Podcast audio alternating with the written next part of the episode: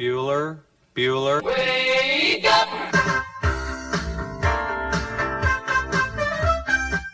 Good morning. Terry Wilson. He's going to throw. Conrad! Touchdown, Kentucky! Touchdown! Kentucky! Victory! Kentucky! Like, give your fans what they want, you dinguses. She probably smokes marijuana. Bad, bad girl. They Rubbish! His buggers over here. Back outside. This is the point where he always hits it. Oh! Aaron Harrison beyond belief. We did it. We beat those British We beat the British. Suck it, Cornwallis. 10 kids. You're basically pregnant for 20 years. Pregnant or breastfeeding.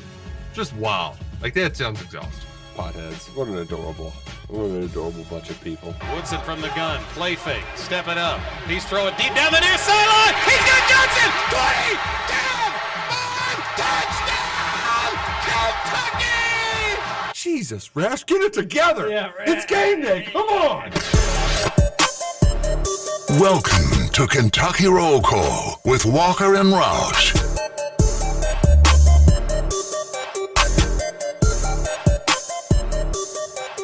Hello, everybody. Happy Monday to you, February 19th, 2024. You're listening to Kentucky Roll Call here on Big X Sports Radio, 96.1 FM, 1450 AM. TJ Walker, Nick Roush, Justin Kalen. Good morning to you. Great weekend for us. Hopefully, a great weekend for you. We'll we'll do a little morning pleasantries just to find out how good the weekend is or was for you. But when the Cats win, that's a step in the right direction. Nick Roush, how are you doing, buddy? What's up? I'm doing great. I had uh, a rough Sunday because I had such a great Saturday, if you know what I mean. Think he's muted. Scoots, is that going through for you or not for me? Yeah, going through go- for you, just a me thing. Yep. That's always Uh, fun. Gotta love coming that. So Scoots, so TJ can't hear anything. No, that's not great, Bob. But yeah, no, uh, Scoots, uh, that's while I appreciate and admire your um, dedication, and I, I, I hope that your um, abstention from alcohol is going strong. It's great to have just like the one off. Oh yeah, catch us one. We're getting after it tonight, boys. And ooh, man, we got after it. We went a little hard in the paint, and we were facing the consequences on Sunday. So it was um, it was all worth it. Uh, um, as as we all called it, at least this guy called it. It was uh, it was fun, but at least it was nice out yesterday. I did at least get outside, get the got the kids outside to a playground, and uh, yeah, ready, ripping, ready to roar here on a Monday. Um, fired up for for this edition of KRC. Scoots, did did you make it through the weekend? People people need to know. I did make it through the weekend, although watching Indiana yesterday was probably the one point of this weekend. I was like, man, I could really use some alcohol right now because, woof, woof, they are, man, cooked. I mean, I, I've said they're cooked for a couple weeks now, but man, it, it was tough to watch. So that was really the one only point of the weekend where I was like, man, I could I could use a beer right now. But Would would you call it the most unenjoyable experience of your life? Um, I don't know if I'd go that far, but it, it wasn't very enjoyable. I'll tell you that. I mean, anytime you lose to Mike Woodson's never beat Northwestern. I don't I don't know if y'all knew that. he has never beat Northwestern. Northwestern's best player, or one of their best players, hurt for the season. Their best player got two fouls within the first six minutes of the game, and we just let Northwestern punk us. So I, I don't even know what to say anymore in regards to the Hoosiers. People want to gripe about Mike Woodson and how bad of a coach he is, but the fact of the matter is, these guys just can't hit shots. I think they were like 40% from the free throw line yesterday. So not ideal. I, I'm done with Indiana basketball. It's it's not any fun. Hey, but they Scoots, they had the cool jerseys. You had to love the jerseys. No, I do not like those jerseys at all. I for the first like three minutes of the game, I kept watching Northwestern like it was Indiana because they were in white, and I was like, "Well, that was stupid." And then I'd realize, "Well, that was Northwestern. Never mind." Uh, it was. It, I hated them, and we got to wear them. I think two more times this season. So awesome. I so I, I bet IU. So that was unfortunate. I had a pretty good weekend overall, even even not picking the Cats to win, being the only person on roll call not picking the Cats to win. uh, but had an overall pretty solid betting weekend. But definitely was way off. I, I was like, all right, IU's not very good. Scoots was right about them off the get go, but they're at home. The Northwest, the thing you said about Northwestern, I was like, that's got to be on the back of Mike Woodson's mind. They're going to come out ready to go, and they'll they'll find a way to get a home win on a Sunday, even in those horrible jerseys. But a couple things I didn't I didn't realize, but I probably should have that the jerseys were such a lightning rod controversy in the IU fan base because Scoots UK fans have had their their online arguments and discussions about black jerseys before. Our colors are blue and white. We're not Duke. And I know IU fans were having the same. Our colors are crimson and whatever, but not not black. These are Purdue's jerseys. Um, but that was my biggest takeaway. I thought the jersey, like I thought IU in black kind of looked like interesting. Like, oh, okay, this is kind of fun. You don't see IU in black, but the jersey layout was kind of weird just to yes. begin with. And then that's that what part. I kept doing, Scooch, is I kept thinking, I was like, why is IU going the opposite way in this basketball game? That's weird. And then Northwestern, who wears black jerseys semi frequently, I kept getting the teams confused just like you did. And then I lost my bet and I was mad. And IU is horrible. Uh, Kel'el Ware is awesome. He's being wasted away. But yeah, Roush, that was where I was, I kept getting, I kept getting confused. The, the the problem they have is they did the thing that Kentucky did with their black jerseys where they don't outline the numbers. So you can't even like you have to if you're going to do a dark color jersey with a dark color number, you have to outline it. Or else you just can't you can't tell what it is. Um, but either way, it was really stupid. I mean, it was the number and then it, in like a weird, like almost like Y2K font. It almost looked like the SEC logo from the early 2000s that was in the middle of the paint at Rupp. Um, the way it was written, and then they had Indiana underneath it. Very, very, very bad jersey. For uh, what it's that's, worth, that's the three stripe life. Adidas. For what it's worth, those jerseys were or our tertiary color at Indiana is black. So it, I thought it made sense, but those jerseys were like slate gray. They weren't even black. So I, di- I didn't care for them. And the fact that they're called Fear of God, like, wh- what are we doing? Is that the only time Indiana could put the Fear of God in somebody is if we wear those jerseys? And we still couldn't even put the Fear of God in Northwestern. So scrap them. They don't work. Get rid of them. Burn them. Uh, Roush is right. That's the three stripe life, though. But Roush, how how was your weekend? Everything. it, it, it was good.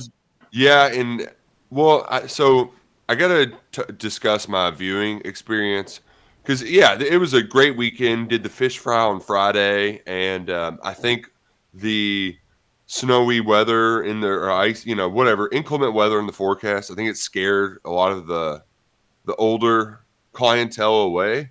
Um, which, if you've been to a Catholic fish fry, that's like a third of the the patrons or gray haired people. So it was uh, it was a short line, so that was nice. Kid had a great time running around, won a cake at the cake wheel, so that was great. Had a great Saturday leading up to the game. Um, even had uh, my buddy bring his kids over. They were playing with our kids.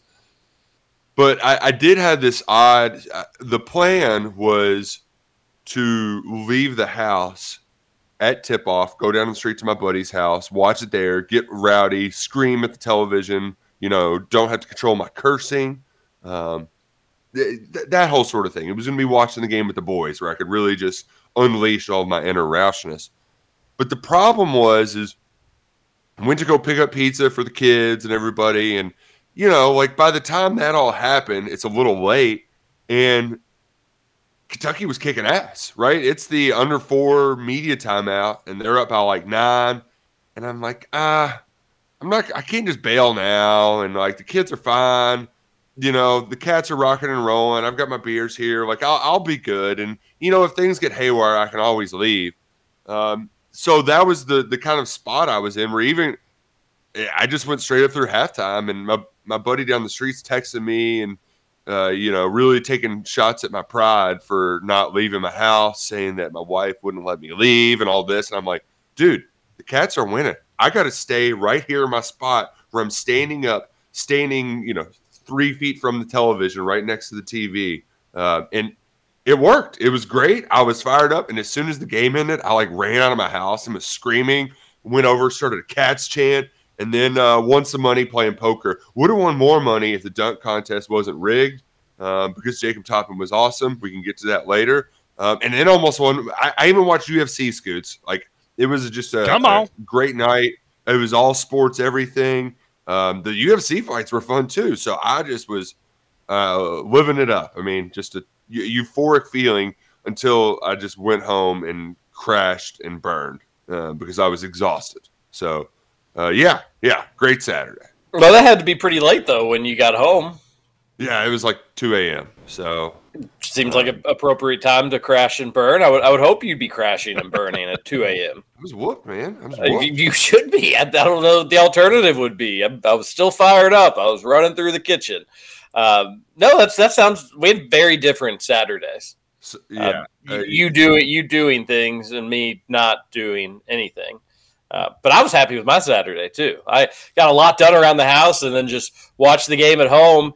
And like the second half was just the wife and I watching together and like talking, not about anything serious, but just like talking. I don't know. It was kind of weird. Like it was, we just had casual conversation during the game, not really about the game, but I kind of liked it because it was kind of taking my mind off being anxious, but in the in reality, I would have been all right being anxious because Kentucky. There's a few tight moments there, maybe in the second half, where you thought Auburn was about ready to make it a tie game or something like that. But it was a buffer zone game for the second half for the most part. But no, we just watched in the basement. We're just talking about like the the baby, some upcoming stuff we've got going on, and uh, like occasionally I would have like an outburst or probably do do something weird with my arms or make some weird noises. Uh, but it was almost a good like. All right, don't you know? You don't have to get too worked up about the game. Your mind's on some other thing. Ah, shoot that three. You got to make it, Reed. Uh, but it was great all the same. But we had very different Saturday nights. Scoots, people want to hear about your weekend more than anybody else's, though. Uh, it was good. It was a good weekend. So, due to the weather on Friday, my game that I was supposed to call on Friday got postponed to Saturday. So, I went from having absolutely nothing to do on Saturday to having breakfast with all my old pie, my mom, and one of my uncles. Um, and then I had to go out and cover my game. Started at two thirty in the afternoon. So, as much as I hate a Saturday game, it was at it was early enough where I was still home by five five thirty. So I didn't I didn't really mind. So I sat down, watched Kentucky when I got home. It was a fun game, super fun game. Gil was pumped up. He was he was all over the place, just loving the Cats' performance on Saturday. So watch that with him. Uh, tuned into the post game show a little bit after the game, and then played some Hogwarts. And then yesterday I had to go to work and came home, played a little more Hogwarts, and called it a weekend. So it, it was one of those weekends, definitely that didn't last long enough. It it just flew by. So that that's unfortunate, and it's going to be the same with this week. I've got five games to call this week, so th- this week is going to fly for me. February Madness. That's right. Come on, March to March. That's it's right. on, and yeah, Scooter Dingus is calling them all. Districts, and you've got uh, regionals, and set. What are they called in Indiana? Sectionals. Sectionals. Yep. Last, Can't forget about your um, your section. So that that all starts next week. I, I haven't even looked at my schedule for next week, but I know I've got at least four games next week as well with sectionals in Indiana and districts over here. So yeah, it's it's going to be a madhouse for probably the next three weeks for me. So looking forward to that. Well, good. It'll go by quickly. You'll do a great job of it and we we we look forward to to hearing it. Uh, what uh, we got a we want Price uh, versus uh, Roush du- duel tomorrow to wrap up the regular season. So suck it, Corey. Yeah, take that. Male. Oh, that's, that, that's exciting. That should be a pretty like good game. Female. Uh, Scoots, people want to hear more about what's going on in in Hogwarts. Scoots, did you get into any trouble this weekend? Any a thousand points for Gryffindor? no. So I actually I, am cooking on that game, guys. I'm like eighty percent done with it. I, I'm I'm at the point now where I've got one big mission left. I've got to I've got to defeat the evil guy. I tried it once. He's really really hard. It took me like an hour and a half. So that was early last week. I haven't gone back to the well and tried to defeat him yet. I've just been doing little side missions. But man, it's it's it's I'm I'm running out of things to do and it's not good. So every night I hop on there and I'm like, well, what do I want to do? Maybe go do a couple side missions or go look for beast that I can rescue. I, so I, am at the point in the game now where I just really don't know what to do. So I think so, I'm gonna have to pull a Shay and just finish the game and then restart it and go to a new house. Scoots, well, I, I can I just say that I appreciate you your your Hogwarts updates because I think this is how I talk my wife into letting us get uh, a, a, a new system Hey-o. because I think it's great playing Wii with the kid and you know playing classic video games because he's three, right? Like you don't you don't need much for that. But if I were to somehow stumble into a chance, like I, I'm not a big video game guy, but this could be a point of entry because my wife I think would thoroughly enjoy it, and me on the other hand, I would thoroughly enjoy getting college football 25 too. As much as I had my dumb hot take or whatever, this this might be my key to getting back into video games. Even if it's not right away, even if it's like a year or two down the line, this is the the point of entry that I, I can I can get my wife on board. What what what's the console you even have it on? I, I play it on PS5? PlayStation 4. Okay, okay. Yeah. But we're on to five now. We That's are the, on to five, yeah. Okay. What's the what do they call the Xbox one now?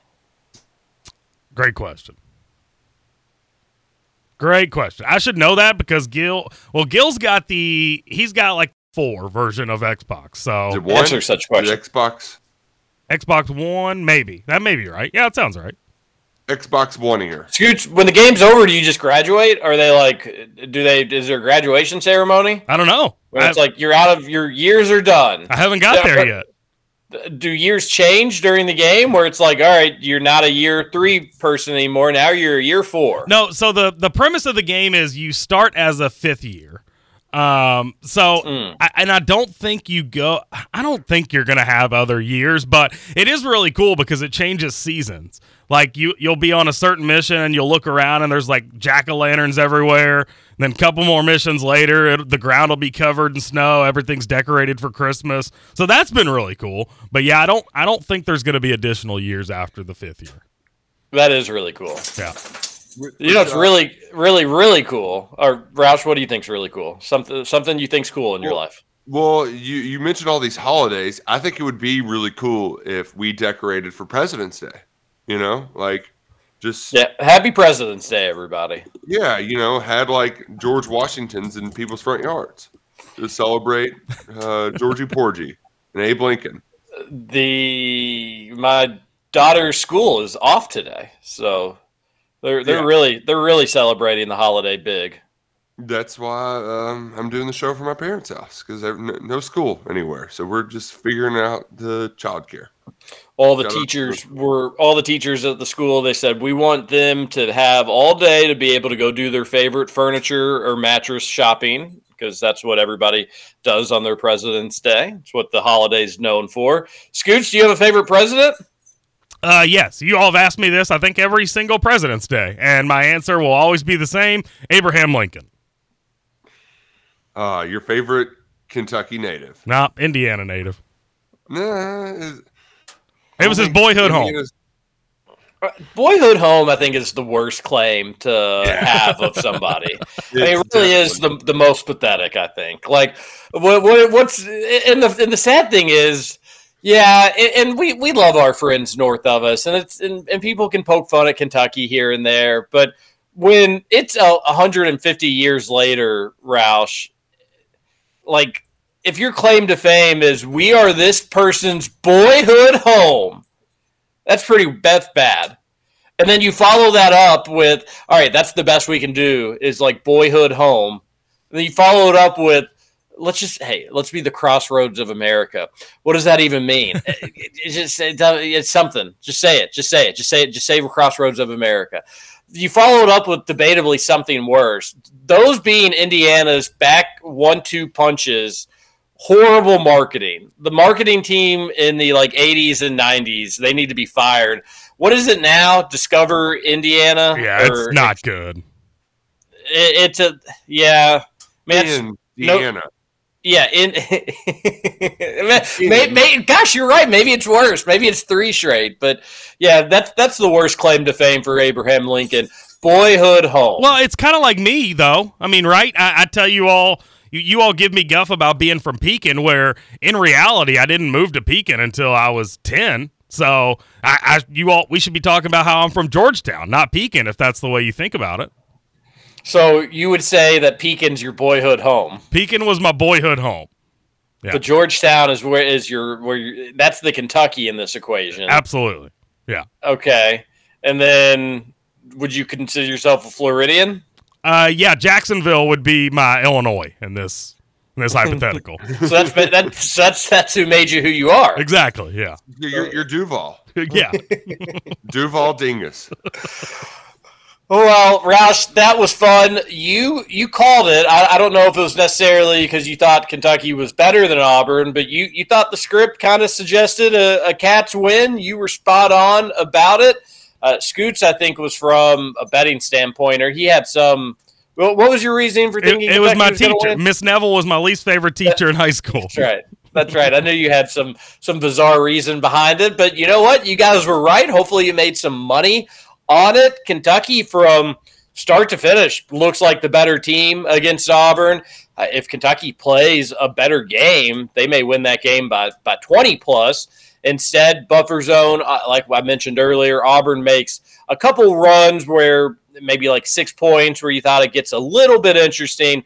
Uh, but for the most part, Kentucky in complete control and gets its signature win of the season. The UNC win was great. UNC is going to be seated higher than Auburn on Selection Sunday. But Roush, that was a place that teams have not won this year. Kentucky goes in there, makes it look easy. Twice this week, Kentucky guards and does a phenomenal job defensively. The Ole Miss game, we were thrilled about a step in the right direction. The Auburn game, their best defensive performance by far on the season, keeping the Tigers under 60 points. Just an all around great basketball game for UK. Big for the resume, big for SEC standings, big, big for, for sanity, big confidence. for morale Uh-huh. confidence, you name it, Roush. That was huge, and the fan base needed that. We needed that on Saturday, so that was I, I, I loved every second of it. Oh, it was so great, and and part of my confidence entering the game was what Jack Pilgrim was talking about beforehand, where Auburn thought they had won the game before it even started. Right, they've got guys camping out forever. This was supposed to be their coronation. It kind of reminded me of uh, Louisville football fans entering that game, where they just like, oh, this is our time to prove that we're the best, and we're just going to show up. And Kentucky punched them in the mouth as soon as the game started, and Auburn never recovered. Um, I, the the biggest, my, my, two big takeaways were a uh, Adou Thiero just being a physical presence inside, and that sort of felt like that set the tone um, defensively. And then the other big thing is just the it, it's uh I, I, think Cal said this uh, at a game earlier this year, and I forget which one it was, where they played defense good for a half. It might have been uh, Texas A and M, or I, I I forget which one it was, but he's like, yeah, we told on ourselves like we can guard if we really want to, and they they talked, they hustled, they were aggressive, and I think it was most evident on just the the the help defensive rotations, right? Like you did not have these just huge catastrophic collapses that left guys wide open where it felt like every time there was uh, an overhelp, if you will, it did force Auburn to make two and three extra passes. And if they got that shot off, it was at least somewhat contested. Like there was a guy running at him, and then it was KD Johnson um, missing and clanking an open three, which, man, love KD Johnson. KD Johnson, let's make him Auburn Tiger for life. That dude's garbage. Um, Luckett uh, and I were discussing uh, his overall play. He's the Jack Plummer of Auburn basketball. Like just the gift that keeps on giving. He might get a couple steals here and there and be pesky, but that dude stinks. They that whole team stinks. Janab, just Auburn, take out your suck it and suck it, you losers. Losers. there was a, a KD Johnson highlight tape going around from the game on Saturday. Oh, I want to see it. I haven't seen it. I need it. It, it, it was pretty tough. Uh, he had he had like one layup in transition, but I can't where he created a steal, but I can't think of anything good that he did besides that. Roush, you can make an avenue for a solid defensive Kentucky basketball team here, or a defensive team that is quote unquote good enough, if you will. Yes. Uh, where it's not going to be one of Cal's best, it's not going to be one of college basketball's best, but it's it, can hold enough water where the offense can do its thing, and this mm-hmm. can be a team that we all thought it could be. And if you can win at Auburn, folks, you can go to a Final Four. You can definitely go to a Final Four. I promise you. And if you can beat UNC, UNC is a good team. Then you can go to a Final Four. Uh, these this team is is closer than I think the fan base realizes, or at least some of the fan base wants to realize. Yet I also think there's a portion of the fan base that's like, I, I know what this team can do. I always have known what this team can do. And there's been a few speed bumps on the way, but I can at least see the light at the end of the tunnel with a defensive uh, strategy that can work. DJ Wagner's so big defensively. I yeah. thought I thought Saturday could be a good DJ Wagner game for him. Uh, no, he couldn't really get it going offensively, but that's all right. Like it's okay if DJ isn't your your best offensive player. It, we always were wondering all summer and even into the fall and even into the season just how all the chips were going to fall in this. And a, a big part of it was DJ. A lot of mock drafts had him really really high. Uh, we knew that he wasn't maybe the best shooter of the bunch, but it was Cal's kid, and he was going to get playing time, and he was going to start. But how was it all going to shake out? He's debatably been the most flexible player in in the rotation. Uh, you don't need him to score. You, he he doesn't have to put up a ton of shots. Uh, I was all right with him taking some of those open shots. I do think late shot clock situations get the ball maybe in somebody else's hands if he can get to the rim, that's good. I know that's always an option for him.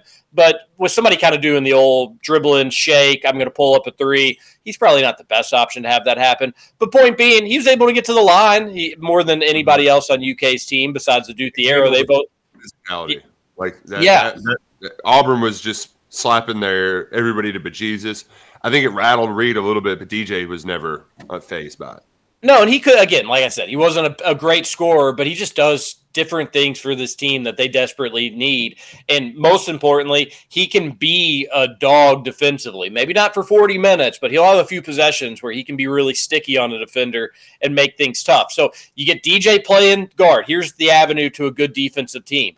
Ugo, he's doing thing 36 minutes out of him. That's huge to be able to get that out of him. And he didn't have the the 10 block game, but I'll, I'll take 11 rebounds Stay in the makeup of that one. So he's good and he's a good defender. He'll get lost a little bit and he'll make some mistakes, but anybody that can block 10 blocks in a game, that's something impressive. That's something worth building on. Yeah. And then Adou, uh, uh, you know, Adou is maybe just Kentucky's most naturally gifted defender, but between him and Trey at the four, you you trust that defensively. That's good enough. I think Adou can be really, really good. And Trey's solid. He's not going to, if he's healthy, he's solid. He's not going to make a ton of mistakes. And then this isn't necessarily an offensive lineup, Roush, I'd want to have a ton of minutes, but Edwards is, is really growing. Uh, only four points, offensively, he didn't force anything. That's what I like seeing out of him on Saturday. But defensively, he's starting to kind of figure it out, and he'll play that aggressive style. And of course, it didn't work out for him the entire game. He did foul out, so they were calling some of those fouls. But some of the fouls he was getting called up for weren't necessarily like aggressive defense. It was just doing something silly here or there, or the refs being a little too nitpicky, if you ask me. So he's a solid defender. And then we've talked about the strides Reeves has made as a as a defensive player. Yeah. Um, so he he's I don't think he should be a team's best defender, but in this avenue, in this scenario, he's he's not UK's best defender. So his length to that's that's solid. Like that's a group that can defend. That's a group that can defend enough. And then Reed Sheppard is not a great defender, but, but he's what he's doing, man. Oh yeah, what he's doing there. Three of his last four games, it's insanity. He's on. The, he could break Rondo's season, single season steals record. I, I, know. I know people could kind of be they, they they could push back on this, but five seals to me that is the equivalent of like Reed could get torched five times and you're calling it a wash. Now, five seals doesn't necessarily equal five buckets, and Reed getting torched five times doesn't necessarily mean the opposing team scoring all five times. But that's what you're that, that's the way you have to look at it. Every steal that he gets is one uh, you, you should be accepting of a Reed breakdown defensively if it happens. And it doesn't happen all that many times. My point being, he should be out on the floor. He's actually a, a net positive with what he brings defensively. Yes, he's not the best on the ball defender, but five steals. Uh, I made a killing on the steals props on Saturday, Roush. And then really it comes down to like if you're talking about serious rotation players, it really comes down to Dillingham where you're saying like, all right, what can you can you excuse him out a little bit? And the answer is probably not. He's a bad defender. He has bad tendencies. He'll take some risky gambles that he probably shouldn't.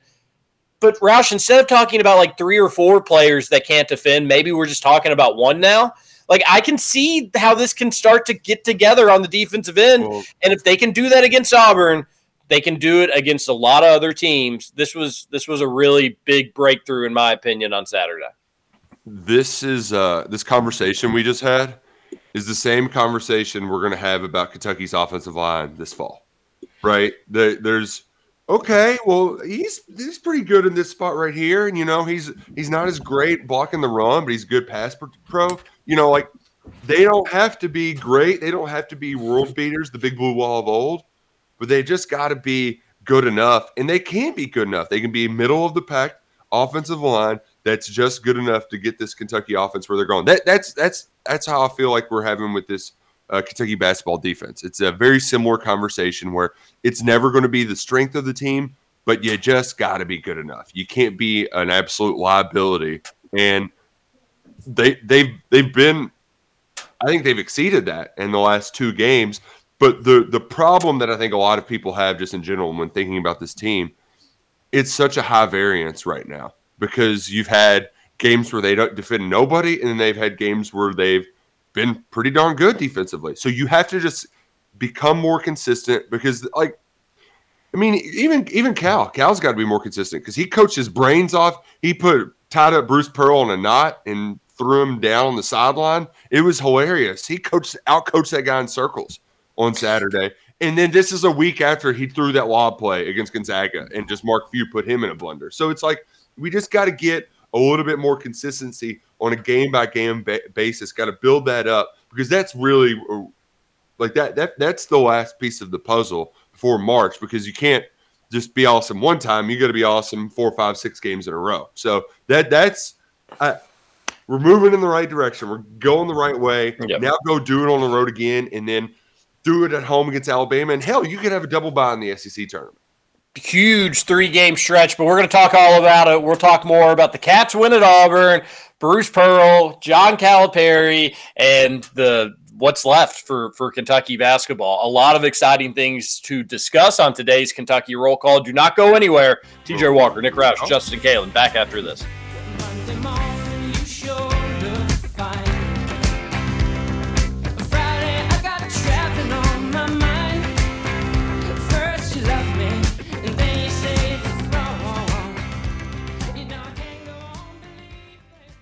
By Auburn. And then Sheppard steals it from behind in the other end of the court. Throws it ahead to Reeves. Reeves floats it up. Jordan with one hand by Thiero, and he got fouled. my, oh my. Wow. I was already saying turnover going the other way. I don't know how in the world he got up that high. I thought he'd overthrown him by Auburn. And then Welcome back, Kentucky Roll Call here on Big X Sports Radio. Oh, I had already said it was a turnover the other way. I don't know how in the world he got up so high. Goose, great call. Leach, great call. Adou, great dunk, buddy. Way to go. He really did get up so high. That was that that should be Daniel Hagar in the all time UK dunk video clips. Go ahead and, and put that one in there. That was a classic. And one, no less. Adou Thiero goes skying up for the dunk, brings it home, and one. And a great Tre Mitchell celebration on the sideline. Hilarious. He he was we may need just a trade cam if he's out of the game. He was hilarious. He does the too small celebration. Welcome back to Kentucky Roll Call on Big X Sports Radio. TJ Walker, Nick Roush, and Justin Galen. Yeah, that Adou dunk, Roush. I won't be forgetting that one anytime soon. That one was great. He had a couple that were great, but that one was just so unexpected. I mean, it kind. What what what was Goose's? I can't believe he. Uh, I don't know how he did it. how in the world did how in the world did he get that high? Yeah, uh, yeah. And and speaking of which, I'm glad that they had such a fun call as you heard as we came back from the break there. But ESPN had a terrible call. Uh, and then Jay Bilas is like, well, just a phenomenal play there from Reed Sheppard, which it was a good play by Reed, but that's just what Reed does. Like you know he, he pokes balls away. He gets steals all the time. I just don't know how you could see a dude take a ball that is nearly going over the backboard and cram it in one hand and draw the foul. And your first thought is well reed sheppard on the hockey assist there was really really great a dude is flying jay flying in the air and that's the person that you want to bring up but uh, this is this is good this is more fun than losing three home games at rupp arena Roush UK win 70 to 59. Antonio Reeves, stop me if you've heard this. Not, but like that, you had run starters. You also had just like moments where they, you would get the game close, but Kentucky had answers every single time. Um, Reed Sheppard in the lane uh, a couple times had some some nice plays that would kind of stop the bleeding, if you will, and that that's what it's felt like has been the team's biggest problem through their struggles this year is when in doubt, they don't have a way to just like, okay, let's just get some points here and just everybody chill out and calm the hell out. Right? Like they were able to keep it a buffer zone, unlike that Florida game at home, where you just just get a, a buck a nice a few timely buckets here and there, and you'll keep them at bay. Like just just chill out some. Um, and the the one in, in particular was the, the, it felt like a Yakety Sax possession where Reed was kind of get bothered on the perimeter and they get a shot up and the ball bounces around and all of a sudden there's a dude there to clean it up and dunk it home. You're like, wait, mm-hmm. how did mm-hmm. that? How in the hell did that just happen? But they got the loose balls, they busted their butts, and they they, they were able to stop the bleeding when necessary. No, well, well said. And I, I think the Florida comparison, I, I, thought that was interesting. You brought it up. The, and this Kentucky team, known for its offense and understandably and rightfully so, but anybody that's watched this this team this season knows the offense can go missing for stretches. It, it's it's obviously a lot more reliable this season than the defense has been, but there will be, you know, two, three, four minute stretches where shots aren't falling. They maybe are forcing some stuff, or it could be really good offense. And yeah, like I said, simply the shot, the shots just aren't falling. But in those instances, and that Florida game's a perfect example, they just couldn't get stops. So you'd have that nice six, seven point lead. And Florida's a dangerous team. They're not to get into a Florida discussion. They're a team to watch out for for a Final Four run. They're also a team that on the first day could probably lose. But I think they've won eight out of their last nine, seven out of their last eight. They're one of the hotter teams in the SEC, one of the hotter teams in the country right now. But again, in games like Florida, not just Florida, but like Florida, the offense would have go through one of its normal slumps. That's just going to happen in the in the course of basketball, and the defense couldn't do anything about it. So you were just not scoring on one end, and then you were giving up points on the other end. Against Auburn, when the offense was having some stretches, and they had d- several different stretches in this game where they weren't great offensively 70 points, four threes. You know, those are things that we would have thought pregame wouldn't be good enough to win the game, but it was good enough to win the game because of what the defense did it was good enough to win the game because when the offense wasn't alive and it wasn't awake, the defense was, and it was it was it was creating energy. Roush, you you have hardly seen that on the defensive end for this team where it was creating offense, it was creating juice instead of it being a constant drain and like leading to putting UK's players' heads down. It was a reason for them to put their heads up, and uh, I, I think it was they were yelling about how many kills they had. What is that? Three straight stops. Um, they were pumped about that.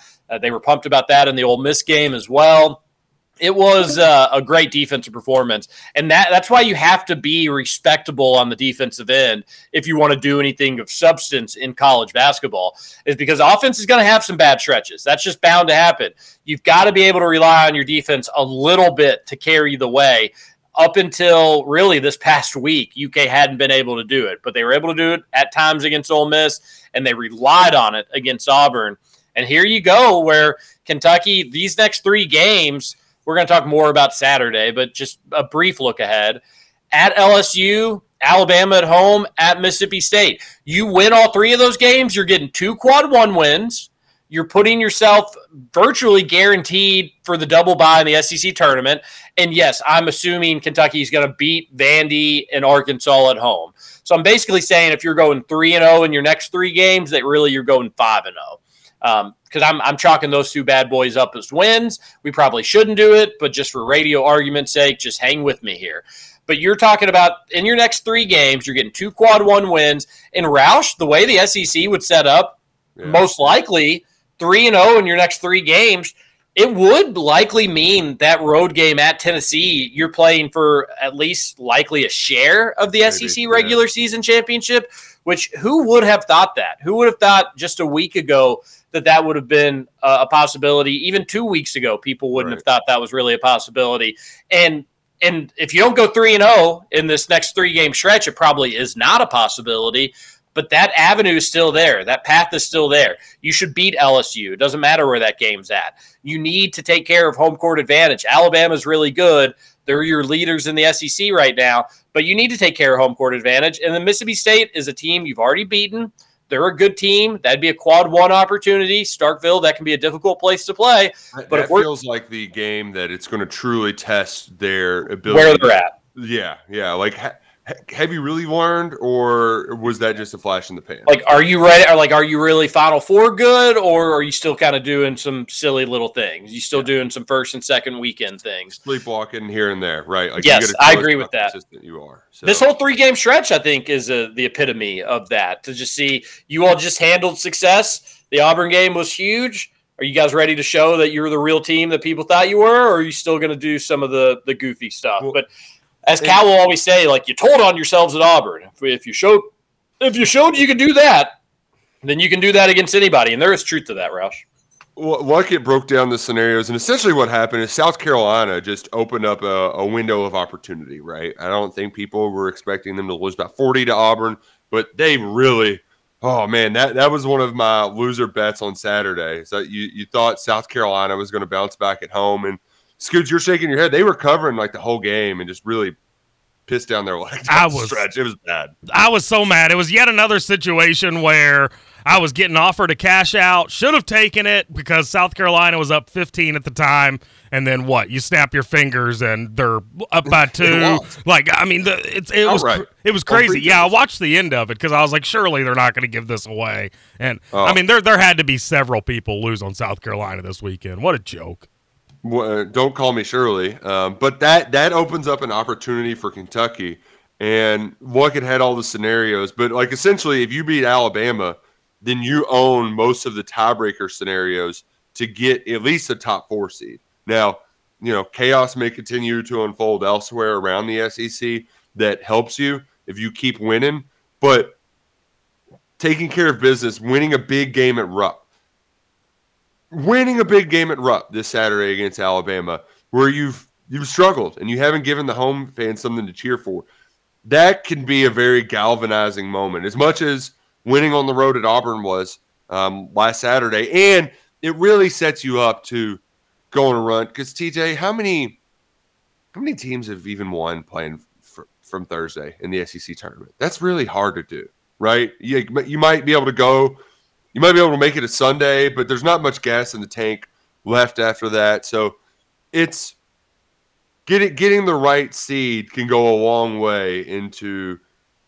giving yourself some some Uncle Mo going into that NCAA tournament. Less than one month away now from Selection Sunday. So take keep keep stacking up wins, cats.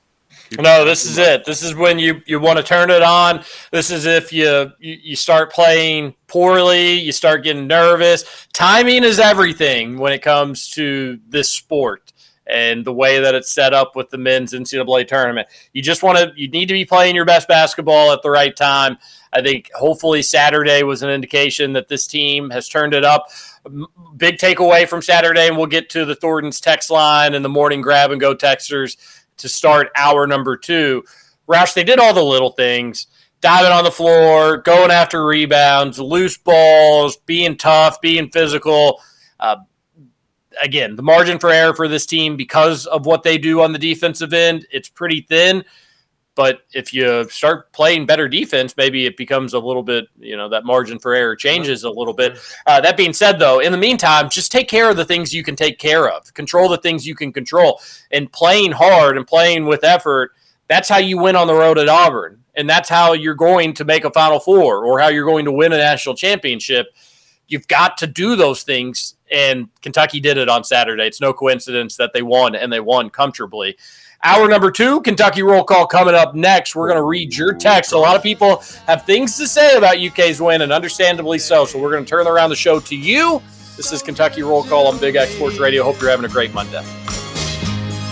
Monday morning, it was all I hoped it would. Over? You say over? I ain't heard no bad thing. Welcome back for hour two of Kentucky Roll Call Nothing is over until we decide it is. with Walker and Roush. We're just getting started, bro.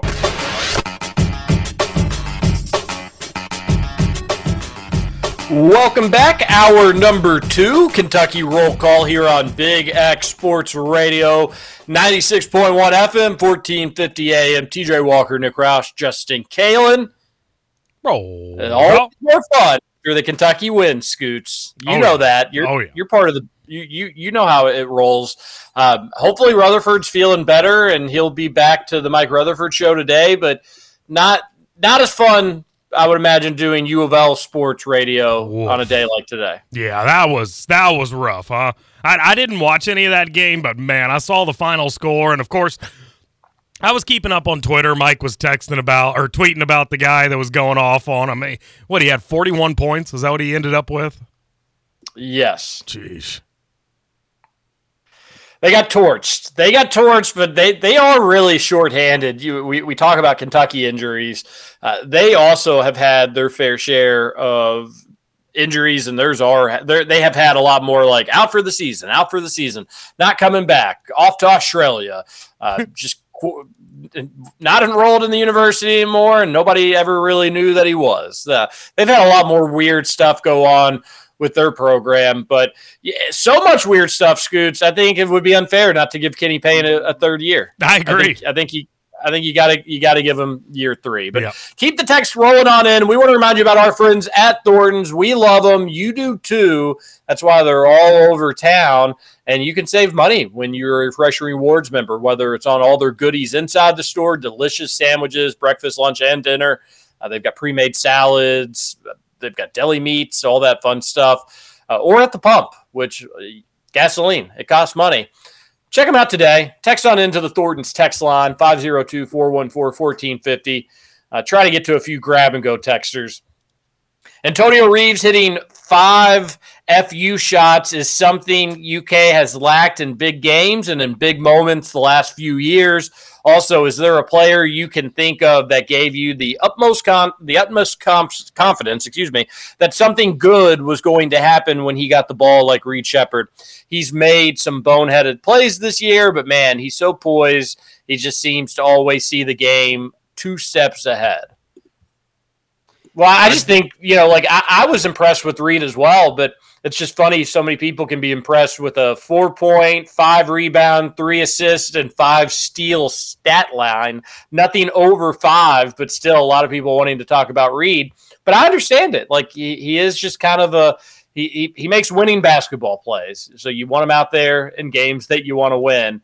Um, but no, Reeves and this team this team is fun roush. That's the uh, that that's been a constant this entire season. Is just like how so many different people can have different favorites on this team or you can watch a game and so many different things can stand out to you.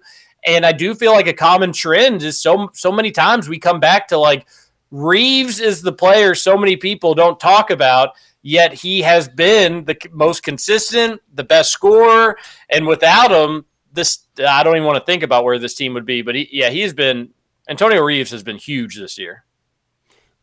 Without a doubt. Um, and I think particularly just in the fact that he doesn't have to uh, be a three point shooter exclusively to score. And I know I've said that multiple times already uh, this year. Um, and he had, but he had a couple of those big threes. There was one in the second half in particular where, you know, you're doing the thing in your living room, putting your hand up, and he hits it and ah, big fist pump. Um, which was funny because my one buddy that was over is a Louisville fan, he definitely had to think I was a psycho um, during that game. Um, but which very funny that Kentucky to just beat Auburn and Louisville beat Pitt, something that used to happen regularly. It was a twenty-six to one money line parlay. Like that's such a weird thing to say out loud. Um, you, you did mention like the the texter mentioned Reed. There was part of me though that was a little bit frustrated that how um, how bothered he was by some of the ball pressure. It's like guys, just just play through it. Uh, Rob, Rob was very frustrating for me on Saturday because he he could be so great and so stupid at the same time. And I mean that sincerely. Like, dude, he did he did the one thing you don't ever do, and that's he got away with something when he had three fouls. He kind of pushed the guy, and then he gave him an even harder push the second time. When they, uh, I forgot, it was like a ball. It wasn't. It was like a screen thing, and they're working together in the middle of the lane. But they showed the replay of his off-ball fourth foul. It's like Rob, you can't do that, dude. Like what? How? Come on, you're on the road. You got away with one. Now you're just going to shove him again. Oh, he's so good. But it's like that one scoop shot he had off the basket was so awesome, and he was so great in the first half. But he just kept he he just does some of those things where you're like, Rob, yeah, I want you in the game. You can't do that. You can't stay in the game if you're doing stuff like that. He's uh, that's why he's Kentucky's Tasmanian Devil, man. Yeah, it's a he just doesn't really know how to defend, and it, it, shows. And it's tough because he's he's so electric and he's so fun to watch on the other end. But yeah, he he's got he's got some issues there. Do you agree with Bruce Pearl to uh, uh, that the officials were inconsistent and he's going to send in some tape to the office? I mean, yes, from one half to the next, but like they they I think it benefited Auburn in a lot of instances they're just really whining about a couple different calls. But that second half, they they slowed the game down. The rest went in at halftime. We're like, guys, this has been a good game. It's time for us to start getting a little bit of spotlight. All right, let's get those whistles ready and let's put them to work because they they were calling everything in that second half. Yeah, uh, they it's college basketball officiating, Bruce. You've been around it long enough to know that that was not anything that you haven't seen before, and you were Kentucky was called for seven more fouls. You shot, I think, six or seven more free throws than Kentucky did. Like, what, what, what are you talking about? This was not something that was just totally like egregious or wild. Uh, you, your team benefited more from officiating. And by the way, Kentucky gets up 64 to 48 in the second half. And UK's offense, admittedly, goes on one of those lulls that we don't really like. And thanks to five Auburn free throws and one made three by Auburn, that's where things got probably the most hairy that it was going to get for UK. Then it was 64 to 56 in that game with three minutes to go. And that was, again, you still felt good about UK's chances of winning. But if there was ever a time it kind of got a little tight there, it was in that stretch. And in that stretch, you were awarded five free throws, all of which I think were maybe somewhat questionable in your own right. So Bruce whining about the refs was was pretty funny after the game. Um, but he was he was very complimentary of Kentucky, and he he was like, "This team can guard. They, Is, they can play defense." Does the anxiousness at the end of that game come from what we've seen from Kentucky all season long? Because I even looked at Gill at one point when it was a ten point game, and I was like, "Man." This just feels so much closer than 10 points, right? And he looks at me and he was like, that's how it's felt the whole second half. Kind of like you were expecting Auburn to go on a run or you were expecting the Kentucky defense to take a step back, but that just never happened. So that that's what made that game so fun is the fact that it did feel like Auburn was able to or was going to put a run together eventually and Kentucky just never allowed them to do that. Uh, credit to UK on the defensive end because, uh, yeah, that that stretch, I, I was worried. I was kind of thinking the same stuff. You're up 64 48. You can't really believe the score. You feel obviously great about winning the game, uh, but you wanting you're wanting to close it out. And in that stretch where UK didn't score for a good bit, when was there?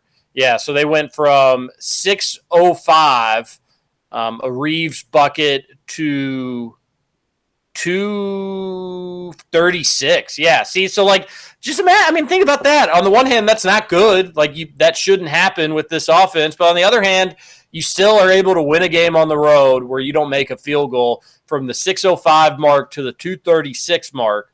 And you you still win. You still win. You still win comfortably, even. And in that stretch, I remember it there were a couple great looks that UK missed, and then there were sometimes Roush that they were playing a little uncharacteristically, doing some things that they shouldn't have been doing. That was um, also when the refs bailed out the Auburn three point shooter when he kicked his leg out. Which, if we can replay all this stuff, that should be replayable, right? The kick out three. Yeah, that was yeah. idiots. They, they're there's there's bad dumb people. I don't no not bad people, dumb people. College basketball refs. They could be bad. Really they could be good. We don't really know their their motives or their. Right. We don't know anything about them because there's no accountability. Um, so yeah, I, I'm not blaming the refs, but I am just saying they're not good all the time. That's college basketball officiating. Um, but nevertheless, it did not deter the Cats. They got the dub. They got the dub. They did. A, another texter on the Thornton's text line, grab and go texter, says, John here. Good morning, everyone. What a great undefeated week for the basketball cats and the Batcats. Justin, stay strong. You got this, my friend. Question KRC crew Will we get baseball coach Nick Mingione on the show this season? I hope so. We'll got to go talk to you later. He's welcome to come on anytime. Back cats go 3 and 0. They sweep USC upstate that over on Friday hit. Hopefully, you were uh, you were participating in that, but. No, that, that's what the UK baseball team should have done this weekend. They took care of business. I thought it was interesting yesterday. They had, I think, like six or seven or something new starters in, like a real big lineup, basically like just the blue platoon, platoon, if you will. Um, they they played a bunch of people they hadn't played in the first two games, Derek Terry had a tweet saying like this could I I don't dislike this strategy. It could help you later this season. It's never a bad thing to develop guys. In worst case, it could help you next season. So something to keep an eye on in the Sunday games. If if Nick Mingione is going to keep doing that, it may not be a bad thing. Even again, it, there could it could be a good thing. But they go three and zero oh all the same. Lot uh, the pitcher on Saturday, the tran- he transferred in uh, and I don't know why his name's escaping me right now because I was I was very pumped about him. He was really really good. Uh, so there, Batcats could have some offense. They could have some pitching. Could be a pretty fun season for them. But they get started on the right foot, three and zero, oh. better than whatever U of L baseball did. Roush, U of L baseball not they were not they're not undefeated. Nope, not undefeated. You're right there. We all cashed that over on the the first opening pitch of the week uh, of the season. Um, so a, a, nice a nice way to start things out. I do like that. A little developmental on Sunday, a little developmental action. Um, I, I'm not sure. I don't have the schedule pulled up of when they open at home. Tuesday. Got, it is. It's tomorrow. Okay, nice. That's what somebody was tweeting me at least. So I'm just going to go ahead and roll right. with it. Um, also, really nice that for the 50th anniversary game of Kentucky women's basketball, they they went out there and took care of business. It was uh, tight late and they even fell behind in the fourth quarter. Kind of had to call their way back and ended up getting the win. So I know it's, you know, it's not been a great season for them, and there's probably going to be some changes down the road. But hey, that was a big moment. Celebrate it. So very, very happy that all the alumni um, they got to return. They got to they got treated to a win. So very cool. And you are correct, TJ. 4 p.m. at KPP gets Morehead State tomorrow night. Oh, the Moot right. Bowl on Tuesday. Well, that'll be fun. I think the weather should be pretty nice for you to get out there and at least uh, catch the the opening pitch, see a few innings. Hopefully, the Batcats will get a win, and then this weekend it's the uh, the Round Rocks Classic. I don't know where these games are going to be played. Oh, Texas, Round Rock, Texas. That makes sense. Where you'll play Washington State, Texas State, and Kansas this weekend for the Batcats. But great 3 0 weekend for them. Uh, I've made some money on just money lines, like uh, them and UCLA. I just parlayed them every game, and both teams got sweeps all weekend. Uh, I, why UCLA? I got a hot tip saying that they were going to win all three of their games, include them into parlays. Uh, but maybe could be some money to be had on the baseball side of things moving forward. Keep the text coming in. John, thanks for jumping in on the Dash Clips KRC postgame show on Saturday. That was a fun one.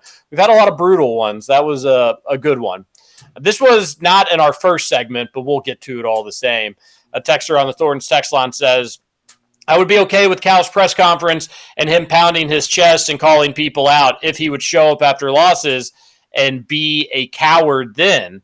Cal is turning into a lot of this fan base and taking away the enjoyment of the great wins by settling scores with people that are hard on him. He has been terrible the last few years and he deserves criticism, but also deserves praise for the coaching job this Saturday. Roush, classic UK fan base. It can't just be a fun win. Oh yeah, and like all those people who are all pissy and moany over it, like, dude, eh, get a box of tissues, go to your corner and pout. Like, I, I, I don't. I first and foremost, a lot of if you notice, he started the press conference by saying, "Y'all are ready to write about something different." It's because losers like Goodman and like it was all like the national media showed up to this game. So he was kind of, I think he was more so talking to them. But secondly, like, I don't, uh, not everything Cal says has to be like, not all of his words have to mean everything. He was just doing that as like a, he, he's, he's creating an us against the world narrative with his team. He did that purely to just, it's, it's, um, it's like Nick Saban. And remember when Georgia, after they won the national championship and they were one of the most dominant teams ever. And they said, "Yeah, some of y'all predicted we go seven and five. Like th- this is what coaches do. They they make up. They like they basically gaslight their players into believing that nobody believes in them, and it's us against the world. Like that's what Cal's doing with this whole like I'm going to fight everybody. And you know what? That's when he's at his best. When he thinks that there's a bunch of haters and there's a bunch of doubters. So please, Cal, continue to go into do whatever you got to do to win. I don't care. Um, if, if, if any of those media members like are sensitive about it, who like, who cares? Just go do what you got to do to win. I don't even get what people are so worked up about. I, I don't either. Like they don't like that he took a victory lap or something, like, or like he's trying to get if, his shots in or something. I don't. Yeah. If I'm Cal, I'm I'm not starting that post game presser doing that, and this he he does. He's not going to this defaults back to like one of the core pillars of Kentucky roll call that if you're allowing what John Calipari says to bother you in a in a press conference, that's on you. That's on you. You you just you shouldn't let that stuff happen. It's not the way that I would start a press conference after a win, right. but who cares? That's the way he he chose to do it. And I promise you, and Cal knows this, but when UK loses again, people are going to pile it on and that's that's been the thing with Cal this year is that like when things were going really well, he was kind of poking fun. So then naturally, when things weren't going well, people were going to pile it on a little bit more. And this is turning into like a little bit of a food fight of all right, things are going well, Cal's going to pump his chest. Things aren't going well, people are going to throw dirt on Cal. Things are going well, Cal's going to come back at it. I think Cal probably should focus on other things and but you're right, Roush. This is not necessarily unintentional. Um, he's doing uh, this. There, there does seem to be like a, a, little bit of a 14 narrative where, all right, everybody already wrote us off, and now it's time to prove you all wrong. And the UK fan base is just sitting there, 99% of us being like, yes, please prove everybody wrong. Uh, go do it, do like and talk all the trash you want along the way, but just win. And that's what all of this comes back to, baby, is just win basketball games. And if you win and you want to do that stuff, that's awesome. But if you lose, people are going to come back and they're going to do stuff of the the equivalent of this. And you have to be ready for that. And even the Cal the Cal supporters, you have to know that like when Cal's going to take his little shots, that people and it, it doesn't matter like a who started it first sort of deal. There's been people out there that have ridden Cal off for decades now, and they're not going to they're not any opportunity they have, they're going to jump on it and they're going to take it. But one thing I will say, Roush, that I did see a little bit of this is people saying Jeff Goodman specifically. People don't don't criticize the players. Yes, they do. Stop. How naive and dumb do you have to be to legitimately think that people aren't coming after the players? Now, to be fair, the people in that room that Cal was talking to, those people probably aren't the ones that are crushing the players. But anytime you talk about how bad defensively this team is, what do you think? How do you think the players perceive that? Like, oh yeah, we're uh, they're they're speaking very highly of us, but they're actually only being mean to Calipari when they talk about how bad we are defensively. They take that stuff personal. And we do that on this show. We talk about how bad they are defensively.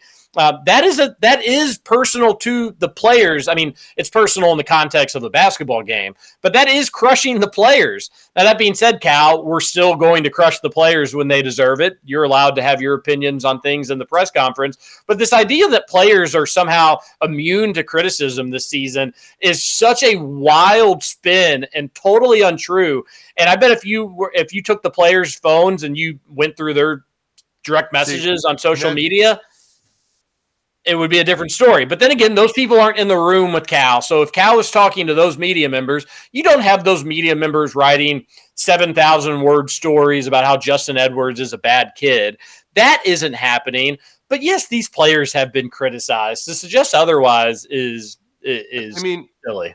But like it's sports. People get criticized. Yeah, yeah. And in my I think his point um like overall when we're discussing narratives about the team and everything like the players shortcomings aren't the primary talking point here. It's not like me versus Xavier Wheeler right? Like you know like most of the i think cal has received 98% of the blame for any of kentucky's shortcomings this year so far for lack of a better term. But like it's it's 2024 everybody gets some form of criticism. Whether you think it's criticism like like uh, Adou Thiero's dad getting mad at Brand, like Brandon Ramsey. I don't think was directly criticizing Adou Thiero, but they saw it as that, and so it doesn't matter. Like it's in the eye of the beholder, right? Perception's everything.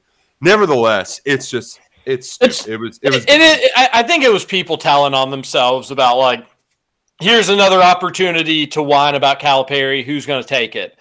And it was your normal suspects who took it. Like it was just the the normal people who couldn't help but take the bait and and run with it. Again, not how I would start a press conference, but I'm not a Hall of Fame coach. I don't deal with that stuff.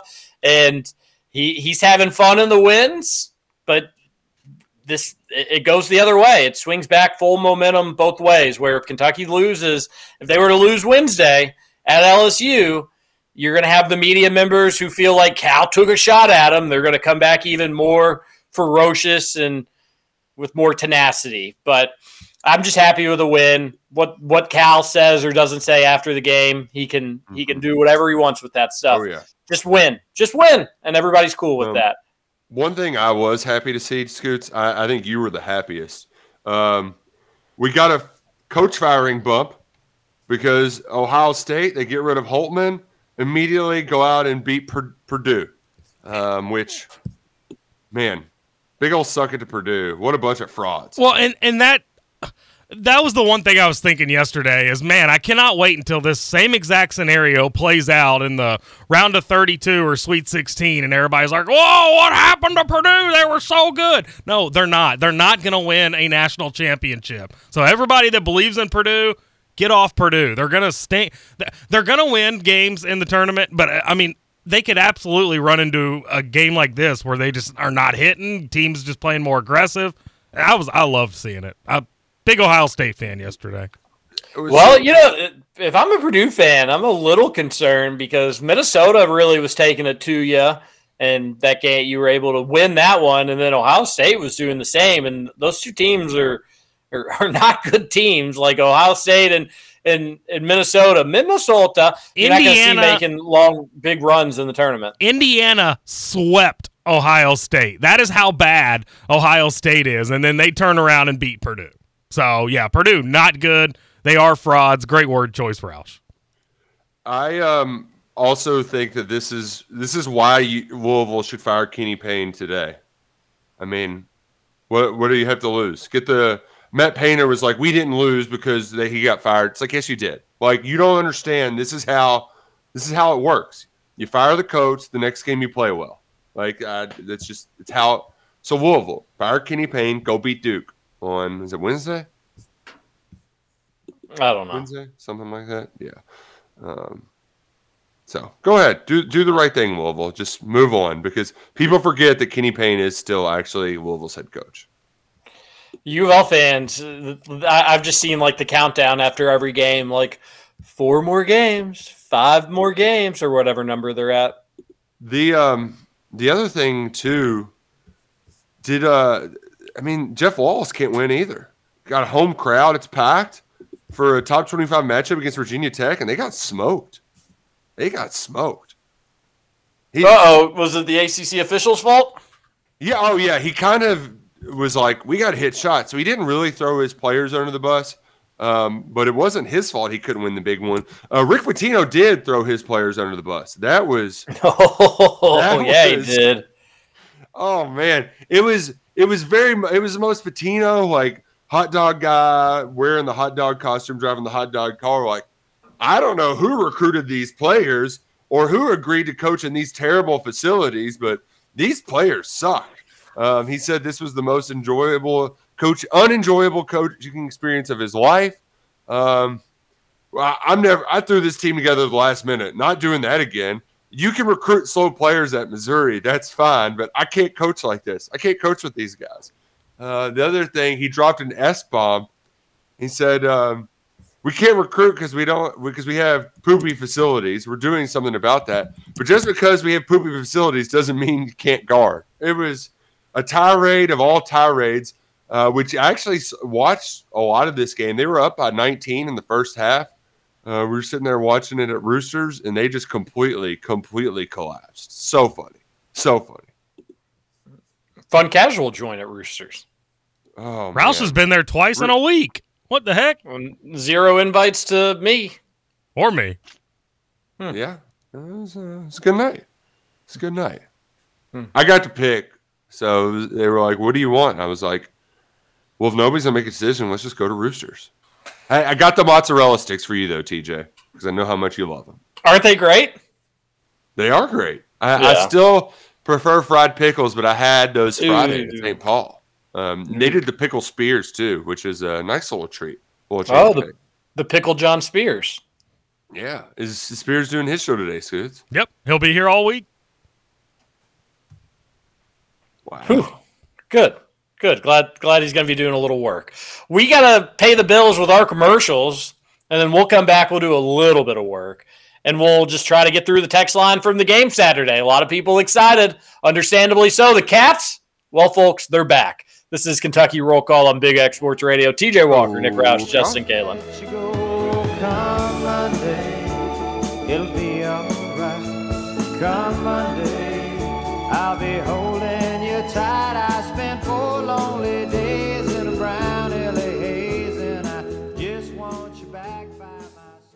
Welcome to Kentucky Roll Call with Walker and Roush. Ah, the best freaking team in all the land. Woohoo! Oh.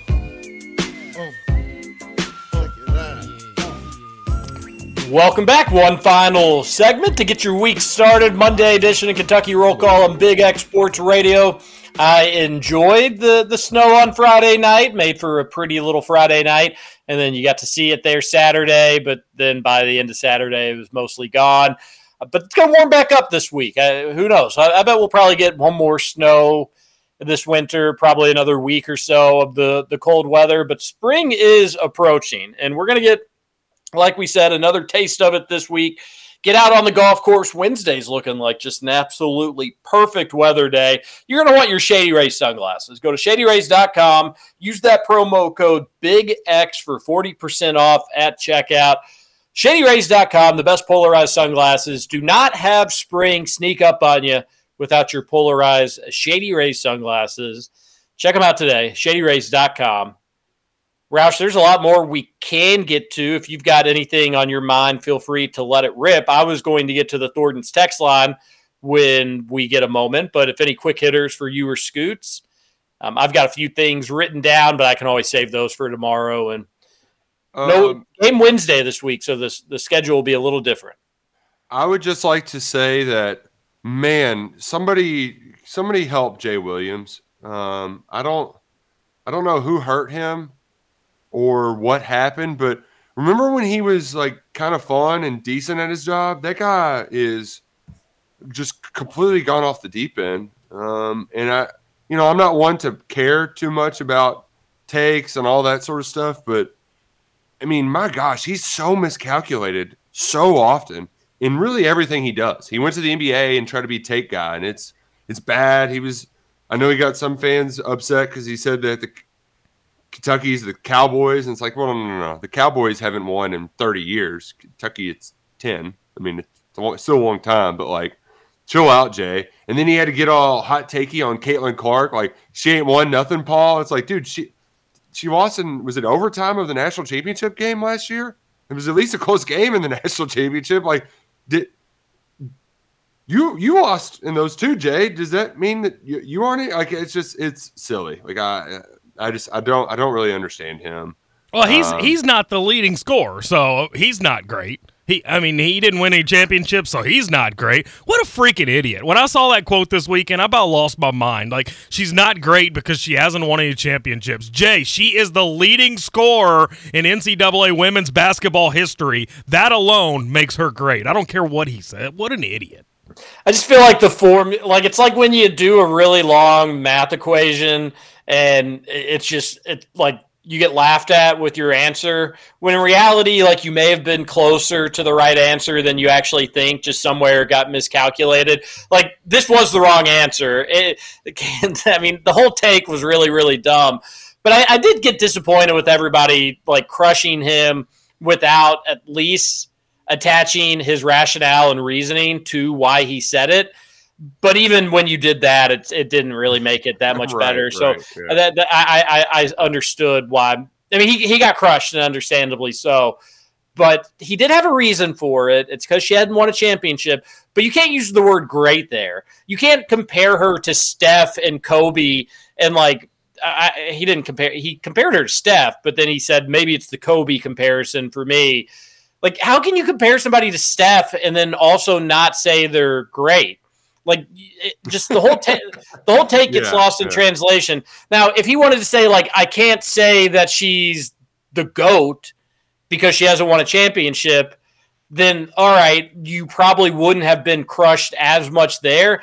But when you're using a synonym like great, that I mean, we use great for like a, my lunch today could be great, and it could be Yep. just something super unhealthy and just normal. Great's pretty. Great can be ordinary um, in the in the realm of sports. To call somebody great, he's a great passer. He's a great defender. Oh, that was a great game. But if we're talking about like she's great, obviously nobody would say that Caitlin Clark's not great. But if you want to say the greatest of all time, and your reasoning is my tiebreaker is championships, then there there could be a formula a formulated take for you, buddy. But in the way that it was presented, horrible. He deserves to get crushed for it. He at least provided some reasoning, but wasn't very good reasoning, as Scoots alluded to. No, not not great at all. Big suck it to Jay Williams. Um, yeah, just take out your second and suck it, pal. Um, how about we do go back to the Thorntons text on though? 502 414 1450. Yes, the texter says Scoots is a fascinating guy, isn't he? Domestic abuse, fine. NCAA violations, no thanks. My my point was just I don't really care what happens off the court as long as you're winning on the court. That's all. That's all. I'm I'm not I am not pro domestic violence. Is you is I you going to be joining U of L on the coaching search train? I hope not. I I really really hope not. That that was kind of my thing last night when I was watching the Indiana game is I've tried to look at it from a coaching perspective the last few weeks and it's not Mike Woodson's fault. These guys just can't hit shots. I mean, what's when a guy can't knock down an open three? What's the coach supposed to do about that? You know, I mean, it's it's Trey Galloway, it's Mackenzie Mgbako. Those two specifically yesterday had all kinds of open looks from three and just were not knocking them down. That is, in my opinion, that is not Mike Woodson's fault. He says they practice free throws. I, I still don't even know what our final free throw numbers were. Maybe eleven of twenty three, something like that. So that's that's not his fault. They practice free throws. They do this stuff in practice. I don't under, I, I don't get it. I just don't, I feel like Indiana's cursed. So what IU fans would probably say is like recruit players that can do it. But they Like, recruit- can. We've seen that. That's the thing. We've seen these guys knock down shots. They can hit free throw. Mackenzie Mgbako started the year 21 of 21 from the free throw line, and then he, I think he was like five of eight yesterday. Like that's not on Woody. That's on Mackenzie Mgbako. We're wh- wh- these guys just lose their head, and it drives me nuts. It's not on Coach Woody. It's not. Yeah, I, I, but like he put together the team. He's the coach. He, it's him. It is him. I don't think so. I, I I refuse to believe that. I mean, he has understandably so gotten a lot of heat the last month or two, and Indiana may ultimately decide to go a different direction. I don't know. I don't know what's going to happen, but to me, I just I. there's just never any consistency. There's no consistency on the floor because there's no consistency at the top with starting with the head coach, and that just, just drives me nuts. Yeah, it's uh, I, I I get everybody being frustrated, but you're one game out from second to last place in the Big Ten. Yeah, It's another it's another losing record in the Big Ten, and the Big Ten down for really its normal standards. Y- You're three games above 500. Like I I get I you and IU fans, if U of L fans feel fatigued, if Kentucky fans feel fatigued. IU fans just have to like I, I get just not being patient anymore if you're an Indiana fan. Yeah, but you can't. And I like Mike Woodson too. I'm not saying I'm not saying I would fire him, but I, I could totally get the people that are worried. You just can't about keep that if it's gonna work revolving. You can't keep that revolving door going, though. You know, I mean, at some point, there's got to be some consistency at the top, which will then hopefully spread down to the guys on the floor. But man, it's it's been frustrating. They're the, the thing about Indiana is they have so many flashes every game. There's like three, four, five scenarios where you're like, wow, that's beautiful basketball, competent basketball, and then they just lose their heads. I don't I don't understand it.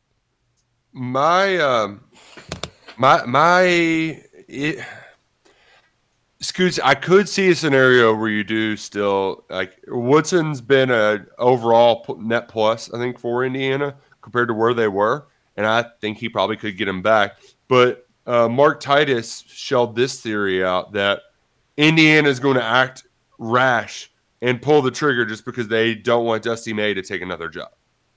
Gross. They're afraid. Gross. They're afraid.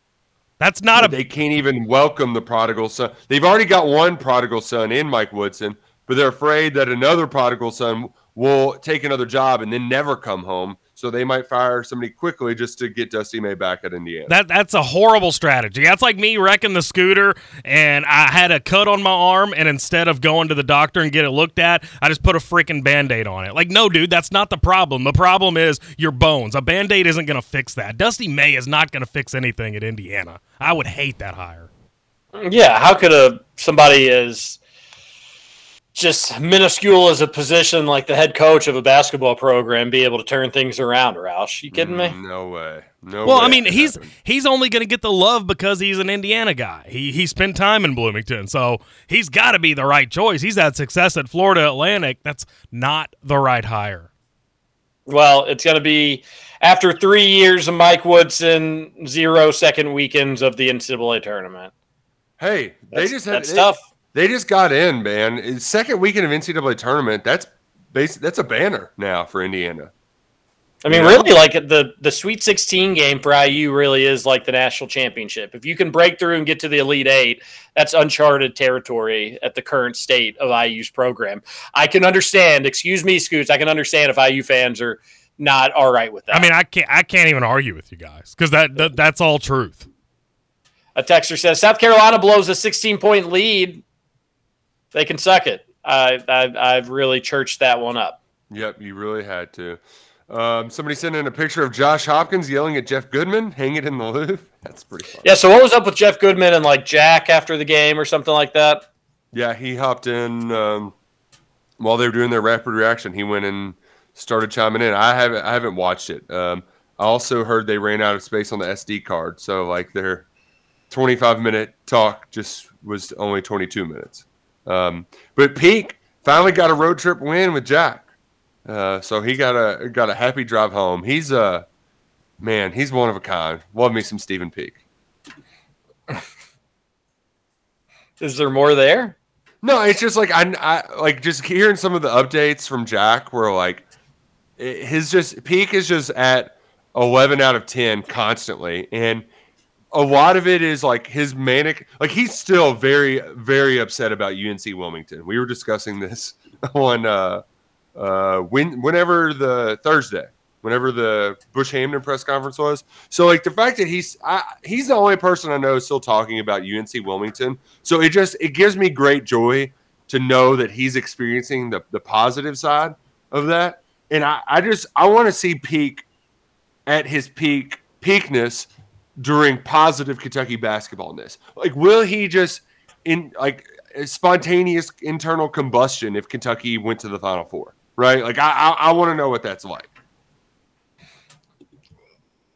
I hope we get the opportunity to see it. Uh, by the way, Alex on the Kentucky Roll Call Facebook page, he was at the game at Auburn. Uh, I know that those were very, very pricey tickets to be able to get in at that game. Good for you, Alex. And that arena is so little and tiny. It's a little baby arena that there's no bad seats there, but you had great seats as well. And maybe you were the person that sent in this picture of Josh Hopkins yelling at Jeff Goodman. Yeah. And also, like, what a great feeling that has to be to just go into it.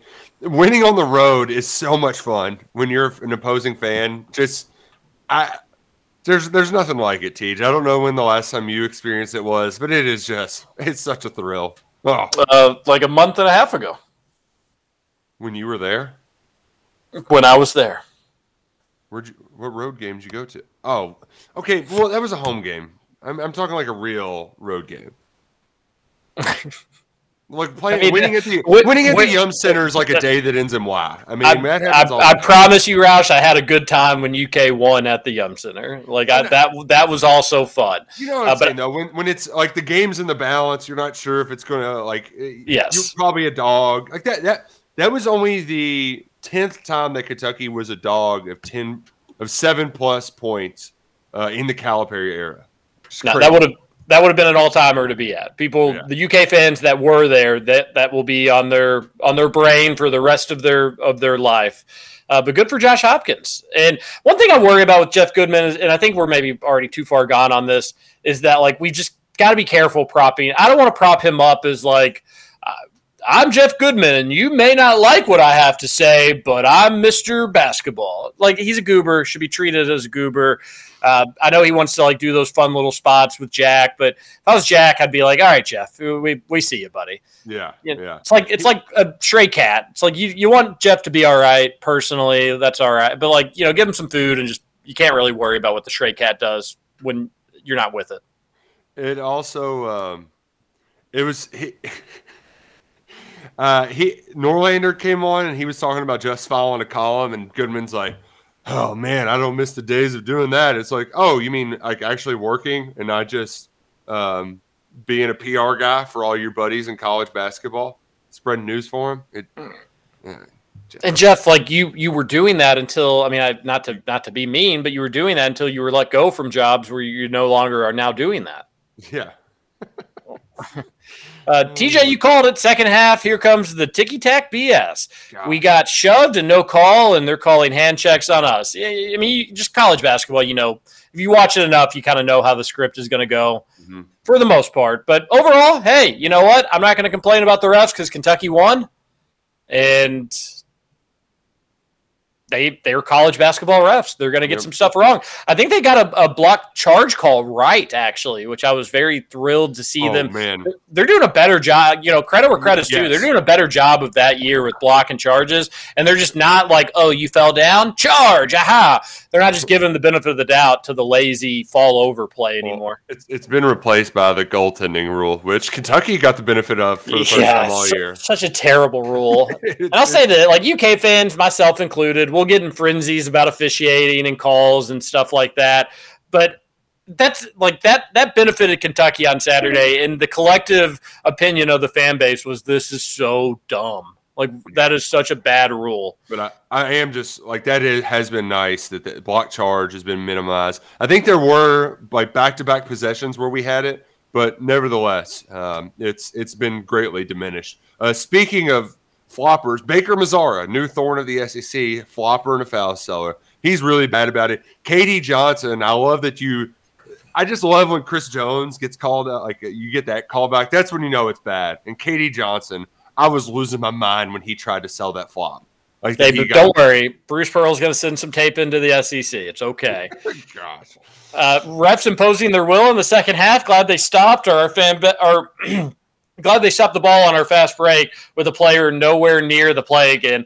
That ex- that exclusively hurts Kentucky. It just that whatever that happens, it exclusively hurts Kentucky. It is so infuriating. It's like this guy is just, I, I- and he was he was he was the guy that got seriously injured, I believe. But like that's not the rule. The rule isn't to just stop the game no matter what. It's only if they're in the way. They were not in the way. Stop doing this, refs. And also, just imagine like football. You know, like you, you do a pitch to Christian McCaffrey, he cuts over, he gets onto the outside, and then the wide receiver on the opposite end of the field is cramping, so they stop the play. Like you never in a million years would you ever do that. Why are we doing that in basketball? And I get it that if there's like a fast break and he's withering in pain at the free throw line or like right under the rim, that maybe you need to blow that dead so somebody doesn't get literally murdered. But on the other end of the court, Roush is right. It's just not the rule. It's not when you're supposed to hold up play right there. But regard whatever. Regardless, uh, somebody may be like, well, technically in the rule, if you look under section two, they if they think that it's life threatening, they can. You know, I don't know. Maybe it's maybe it's technically just don't do it. It's a bad basketball play. Stop it. Stop. Don't stop it. Don't stop stopping it. Stop stopping it. But don't stop stopping it. You know what I mean? Sure. I've never seen worse officiating in my life to keep them in this game. Absolutely insane the way the refs are falling for every flop, sticking legs out, taking away layups from us. I've never seen a team get away with pushing and smacking and pulling. And uh, so th- this was in the second half. This texter was really going through with the officials. It works out well. I was getting frustrated too, but Cats did what they needed to do, and that's a that's mature from a team without Tre Mitchell out there. That's a whole other thing. Cats grew up on Saturday. Cats aren't done yet. Way to finish. Refs don't get involved. It's a 25 to 30 point win. Uh, another texter sent in the the wire Idris Elba meme. I want you to put the word out there that we back up. Uh, Yeah, good old that String- Stringer Bell. Shout out to the wire. The uh, the thing we didn't mention, like you, you did mention Tre Mitchell out, but Adou, um, that energy he brought was incredible, and I just, I I hope that they don't squeeze him too much for Tre's offense when Tre does return. You know what I mean? Or like I hope they don't go exclusively big. I do think it can, like, because a lot of times Justin Edwards was in there as a three, and so I think Adou and Mitchell um, with uh, Ugo can can work.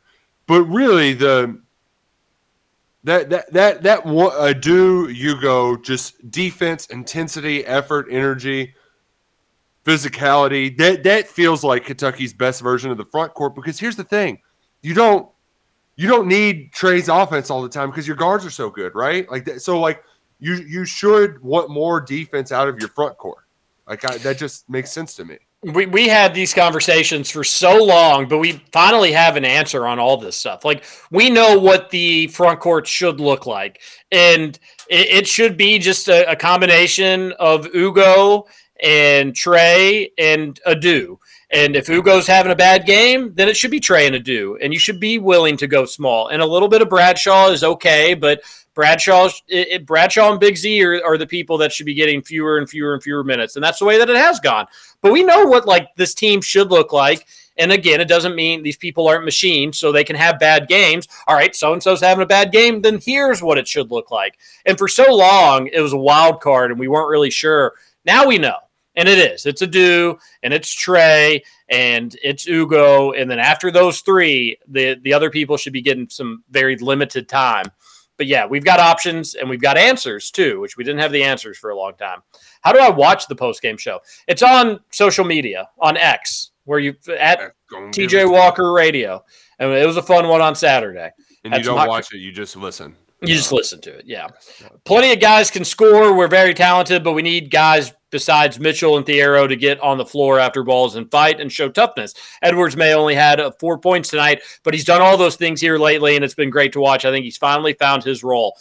I think Edwards knows his role. I think he may get some confused every so often. He may have a flash where he forgets his role, but once he knows what he's supposed to do out there, he deserves minutes when he plays that way, Roush. Yeah. again, you know, he well, shouldn't be the first or second or third option offensively, but he deserves minutes when he plays that hard on the other end.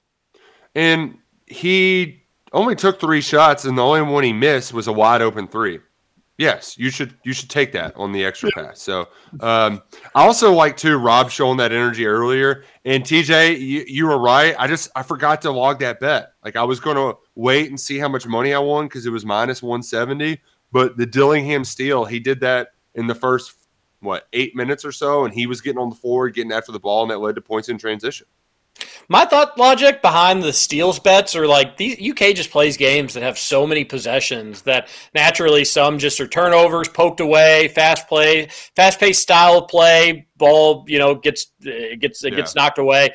Uh, but and that wasn't really you know it was a it was a slower pace on Saturday, but all my steals bets that I hit they all they all hit. So yeah, you were right to point that out on the Facebook page. Good. Point. My only worry with the steals ones on the road is that they just get called fouls.